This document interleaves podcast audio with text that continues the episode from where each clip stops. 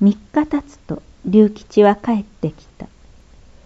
いそいそとした長子を見るなり、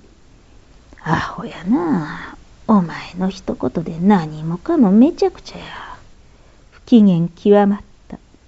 手切れ金うんぬんの気持ちを言うと、もろったらわいのもらう金と二重取りでええがな。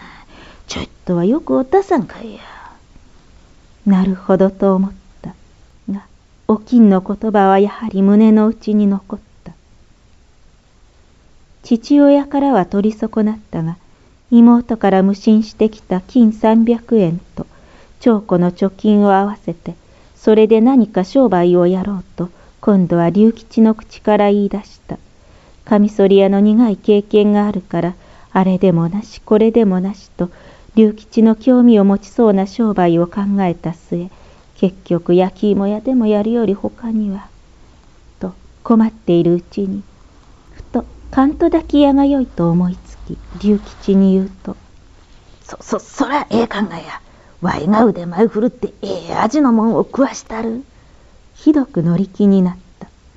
適当な売り店がないかと探すと近くの飛びた大門前通りに小さな関東炊きの店が売りに出ていた現在年寄り夫婦が商売しているのだが土地柄客種が柄悪く荒っぽいのでおとなしい女子は続かずと言って気性の強い女はこちらがなめられるといった塩梅でほとほと人手に困って売りに出したのだというから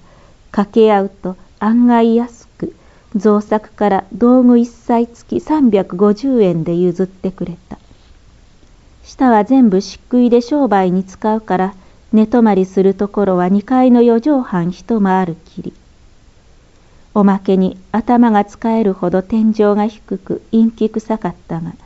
車の行き帰りで人通りも多くそれに門店で店の段取りから出入り口の取り方など大変良かったので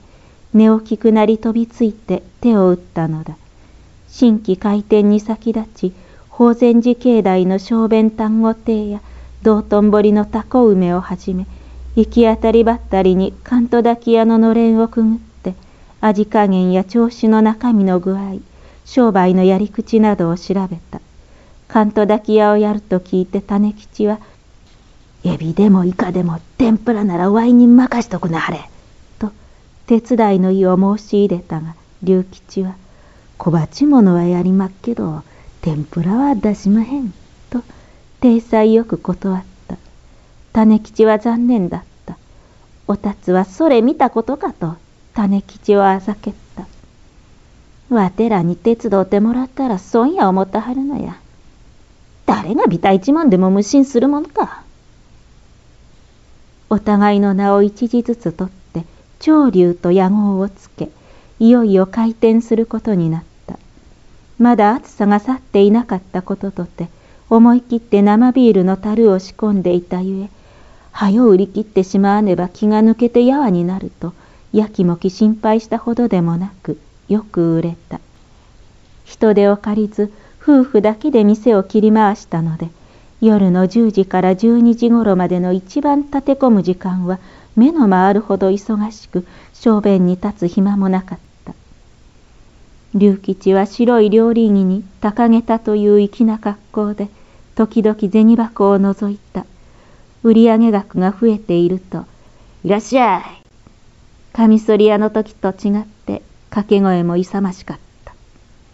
俗におかまという中世の流し芸人が流しに来て青柳をにぎやかに弾いていったり景気が良かった。その代わり土地柄が悪くたちの良くない酒飲み同士が喧嘩を始めたりして龍吉はハラハラしたが長子は昔取った絹塚でそんな客をうまくさばくのに別に宗派を使ったりする必要もなかった。クルアを控えて夜遅くまで客があり、看板を入れる頃はもう東の空が紫色に変わっていた。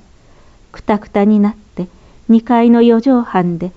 一時うとうとしたかと思うと、もう目覚ましがじじーっとなった。寝巻きのままで下に降りると、顔も洗わぬうちに、朝食できます。四品付き十八銭の縦看板を出した。朝帰りの客を当て込んで、味噌汁、煮豆、漬物、ご飯と都合四品で十八銭。細かい商売だと高をくくっていたところ、ビールなどを取る客もいて、結構商売になったから、少々眠さも我慢できた。秋めいてきて、やがて風が肌寒くなると、もう関東抱き屋にもってこいの季節で、ビールに代わって酒もよく出た。酒屋の払いもきちんきちんと現金で渡し、名手の本舗から看板を寄贈してやろうというくらいになり、長子の三味線も虚しく押し入れにしまったままだった。今度は半分以上自分の金を出したというせいばかりでもなかったろうが、龍吉の身の入れ方は申し分なかった。高級日というものも設けず、毎日せっせと精出したから、無駄遣いもないままに勢いたまる一方だった。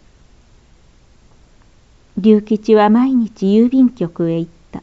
体の偉い商売だから、龍吉は疲れると酒で元気をつけた。酒を飲むと気が大きくなり、ふらふらと大金を使ってしまう龍吉の性分を知っていたので、長子はヒヤヒヤしたが、売り物の酒と会ってみれば、龍吉も加減して飲んだ。そういう飲み方もしかし長子にはまた一つの心配でいずれはどちらへ回っても心配は尽きなかった大酒を飲めば馬鹿に陽気になるがちびちびやるときは元来どもりのせいか無口の龍吉が一層無口になって客のない時など椅子に腰掛けてポカンと何か考え事しているらしい様子を見るとやはり梅田の家のことを考えてるのと違うやろか。そう思って気が気でなかった。